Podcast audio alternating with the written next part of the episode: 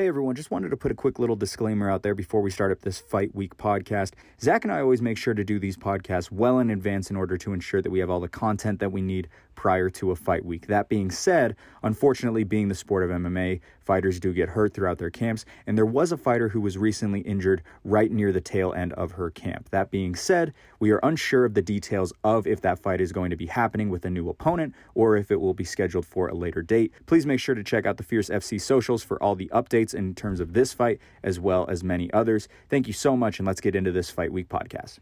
All right, well, that was a quick turnaround. We are back with another fight week for Fierce Challenger Series 6. Blake O'Ruane alongside Zack Partridge. And Zack, we got another really fun one as we return to Price where it all began. First time in Price for two in in uh two years. I'm really excited for this one.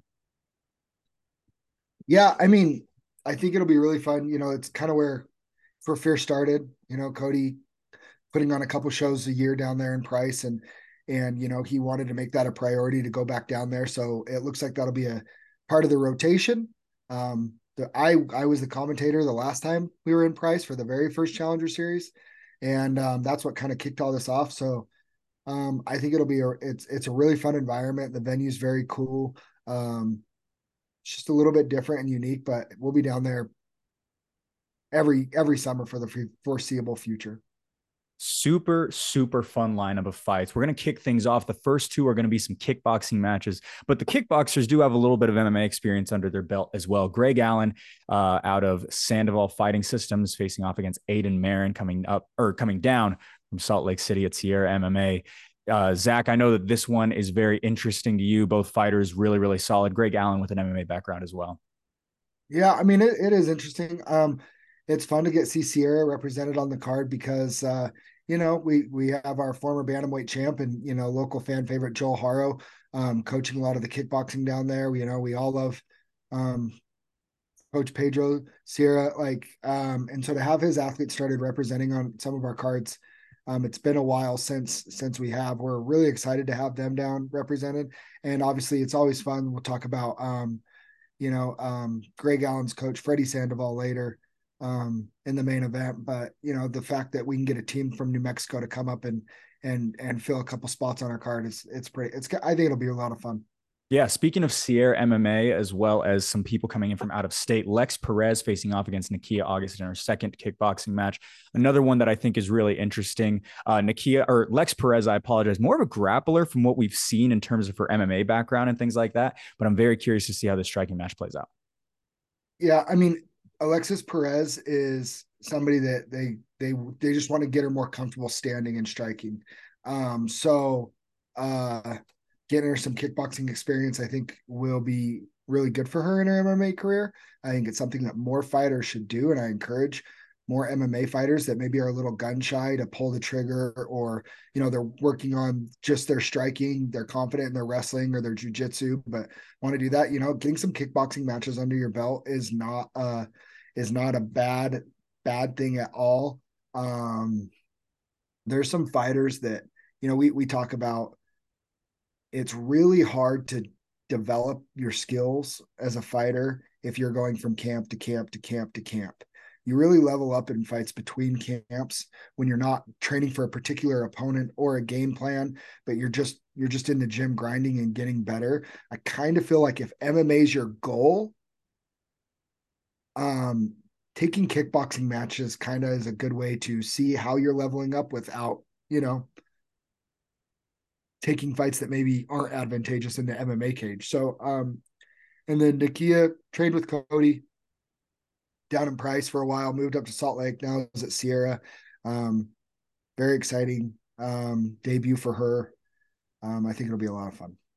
All right, Jake Jarman versus Manny Cazares. And I think this is going to be kind of a, a little bit of a grappler's delight. Jake Jarman, 8 0 in grappling tournaments over the last couple of months. As for Manny Cazares, 17 and 5. Both fighters have been very, very busy on the grappling side, and now they're going to make that transition over to MMA both come from great fight gyms too. Agima versus uh, Jeremy Horn, uh, Elite Performance. Um, I'm I'm very interested in you know seeing how they come out. I mean, we're we're seeing we see on these Challenger Series um, a lot of stars develop, making their debuts and develop. Um, you know, Cross Hughes and Talon Carvalho um, on our last Challenger Series. Um, you know, both making quick turnarounds. Talon last weekend in uh, Idaho Falls, and then and then Cross Hughes on this card. Um, not his debut fight, but his first one for um, in Utah. And uh, you know these these two will have the opportunity to you know enter that mix of you know 185ers where they're that's where they're eventually going to be as 185ers and enter that mix and and compete with some really really tough guys in that division. All right, Lacey Vasquez and Jess Rubio. Lacey Vasquez coming up from Salt Lake. Jess Rubio, a mainstay out at Extreme Couture in Las Vegas. Zack, this is headlining the prelims. What are you looking forward to in this one? Um, I've watched a couple of Lacey's fights, and and you know Jesse, um, they they think really high, highly of her as well, um, down in Vegas. Um, Lacey's fights are really fun. She fought one of my teammates in a very action-packed, fun fight. She did very well before she got caught in a submission in the in the third round. Um, training with uh, our 170 welterweight pro champ Carson Hardman and his camp at Excite MMA. Um, one thing we know from all those guys that come from that gym is they all train very, very hard and they have very, very good cardio. At elevation and price, that's always something that's very interesting to see when you see the matchup with the fighters from Vegas coming up into some elevation. Um, I think it'll be interesting to see how Lacey um, pushes the pace in this fight. She is a very fast paced fighter, and I'm I'm excited to see Jesse, who's somebody that, that that team talks fairly highly of. Speaking of excited MMA fighters, back to back on this one, kicking off the main card, we've got the return of Cross Hughes, who brought the house down back in May. We had a whole lot of fun with him, as well as his fans, facing off against Dylan Bolt, who had an incredible knockout back in February. Two fighters that I think everyone's been itching to get back into the fierce cage. I've noticed as we've been doing these longer and longer that one of the bummers is um, sometimes we just have to make matchups where we I don't really want either guy to lose. you know, uh, we we had that with Ricky Mamone and Kyle Brown last weekend. Um, and sometimes it just, you know, these these we we all know who they are. Like we we really follow guys and and get invested and we want the best for them. But sometimes it just makes too much sense for them and for a promotion to make some of these fights happen. I think Cross Hughes versus Dylan Bolt is a very very fun fight. Um, a way to kick off the main card with two two strikers that um, you know they they obviously both have a lot of power in their hands, a lot of pop for pop for Dylan Bolt to get a one punch knockout against Kyle Brown the way that he did, and and then I mean Cross Hughes had some beautiful combinations and and a nasty low leg kick um, in his debut for us. Uh, I'm pretty excited for that fight. Yeah, no, that's going to be a super fun one. Another super fun one. We've got one of two rematches on this card. Brendan Myers facing off against Tony Garcia, rematch from back in March that ended a little too early for Fierce fans. Uh, Zack, you just putting this one back on had, I think, myself as well as all the people behind the scenes very, very excited for this card. Well, you know, it, it needed to happen. And it's one where Brendan got another quick win. Uh, he got a quick win um, in May and wanted to run it, get get on it back. And it was like, you know, Tony Garcia is now one and two with that disqualification. Brendan Myers is now two and one. If Brendan Myers fought somebody else and got a win, he becomes three and one. Three and one versus a one and two just doesn't make a whole lot of sense. Um, so it's kind of like, hey guys, if you guys really want to run this back, it's now or never. You know, um, Brendan won the first round.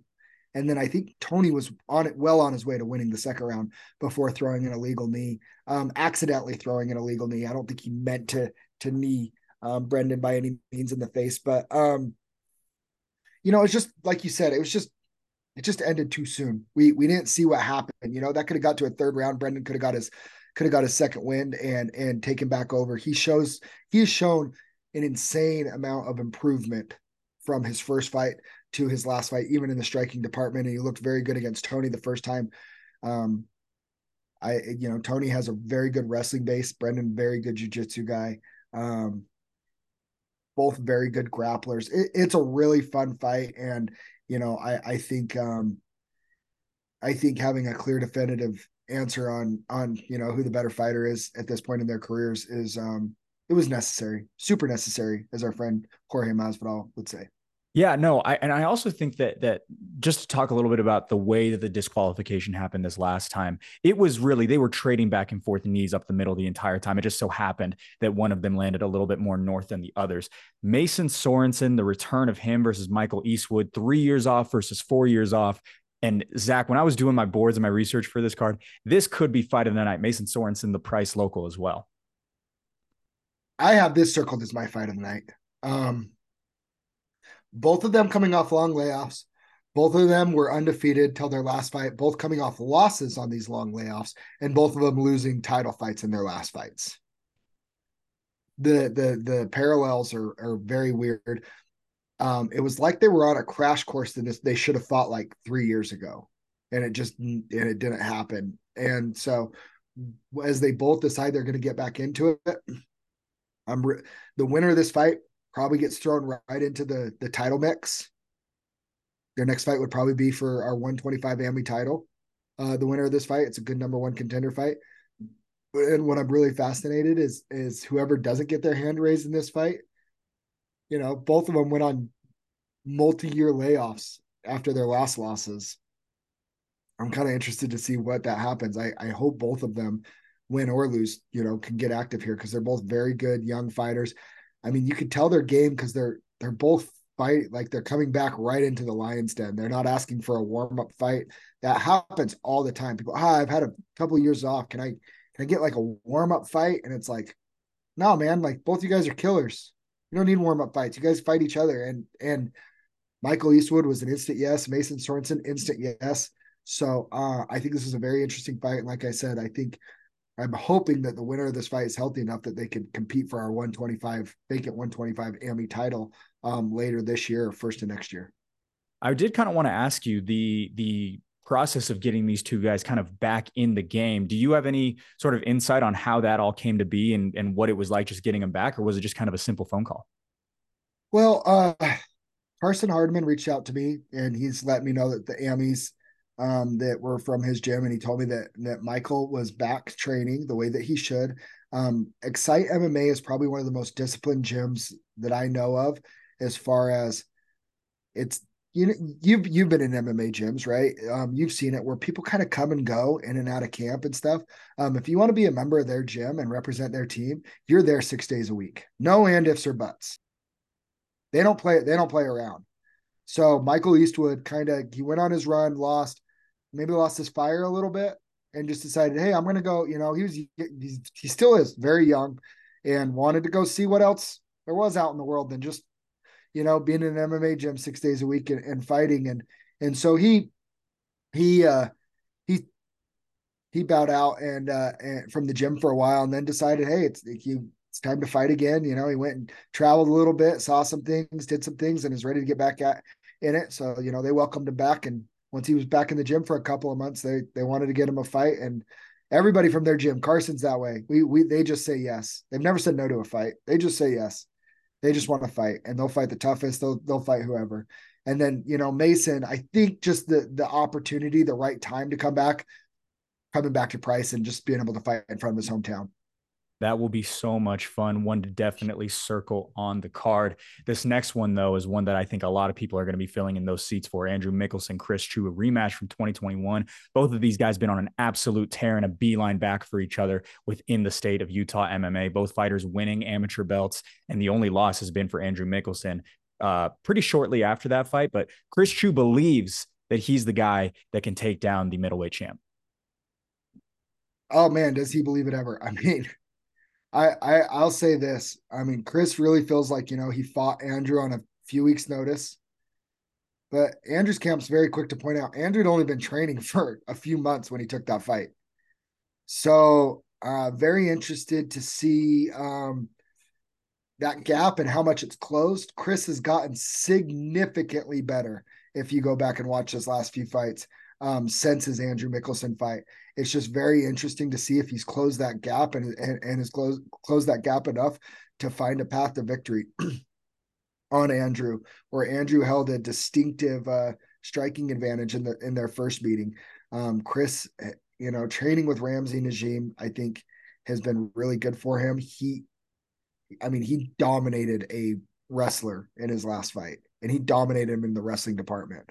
Um, he's also been just very focused on getting this fight back. I mean, this has been his number one priority probably since he fought Andrew. He won, he won his Chris won that title uh, for Stillfist, and uh, And I, I mean, that's literally all he's wanted. And he didn't care where it happened or or what, but that he wanted he wanted that rematch back.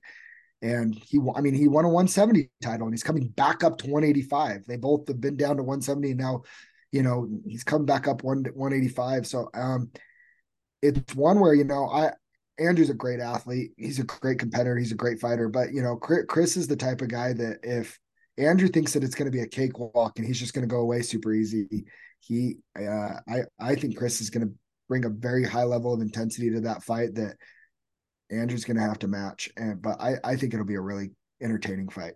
Yeah, that, that's kind of the thing that I did want to ask you is like we look at what it showed on like the actual card, and it shows that Andrew Mickelson won that fight pretty handily. But that's not necessarily the case when you think about how things have changed. However, Andrew Mickelson, I think it's very arguable that he has also improved a high amount as well. So those two facing off in our co-main event is definitely can't miss MMA going down in Price, Utah. I, oh, go ahead. I, I'm just going to say this: if we went and time stamped it, I think that Andrew Mickelson's fight was over around 850, 8, 845, 850.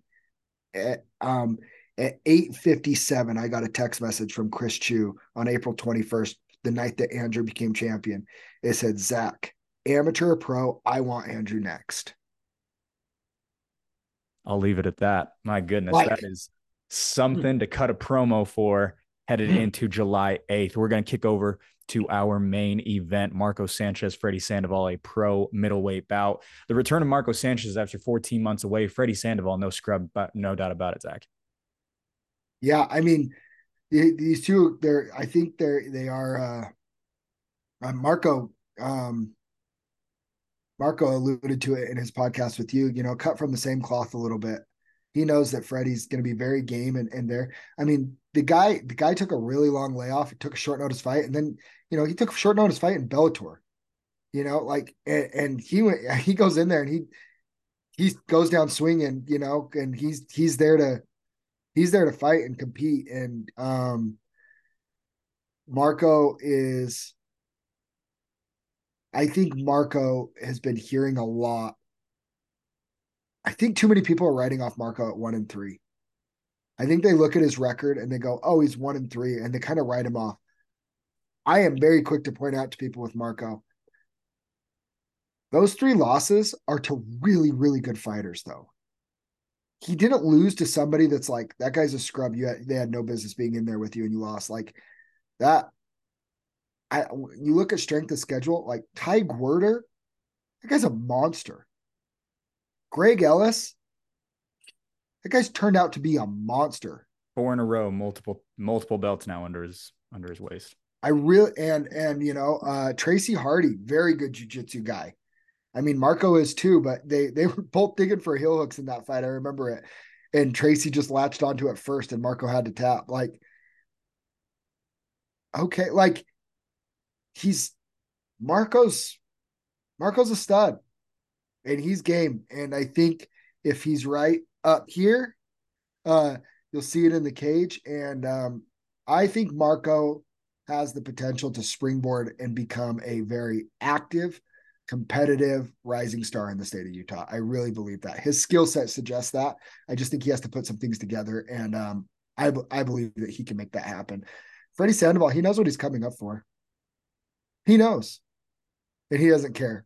And I love the MMA world; it's full of just crazy dudes that have crazy self confidence that believe they can come in and, and spoil the party. I think it's really that's really fun. I I think that's a really fun experience that more fighters should try to experience is go fight the hometown person and try and spoil their party, you know. But it's all respect. He's been a great to work with, and uh, I'm really looking forward to that fight. Saturday night, July 8th, Price, Utah, Carbon County Event Center. Doors open at four. Fight start at five. Is that correct, Zack? Yes, sir. We cannot wait for it. Thank you all so much for watching. Zack, thank you so much for chatting a little bit about this card, and we'll see you, you in just a couple of days.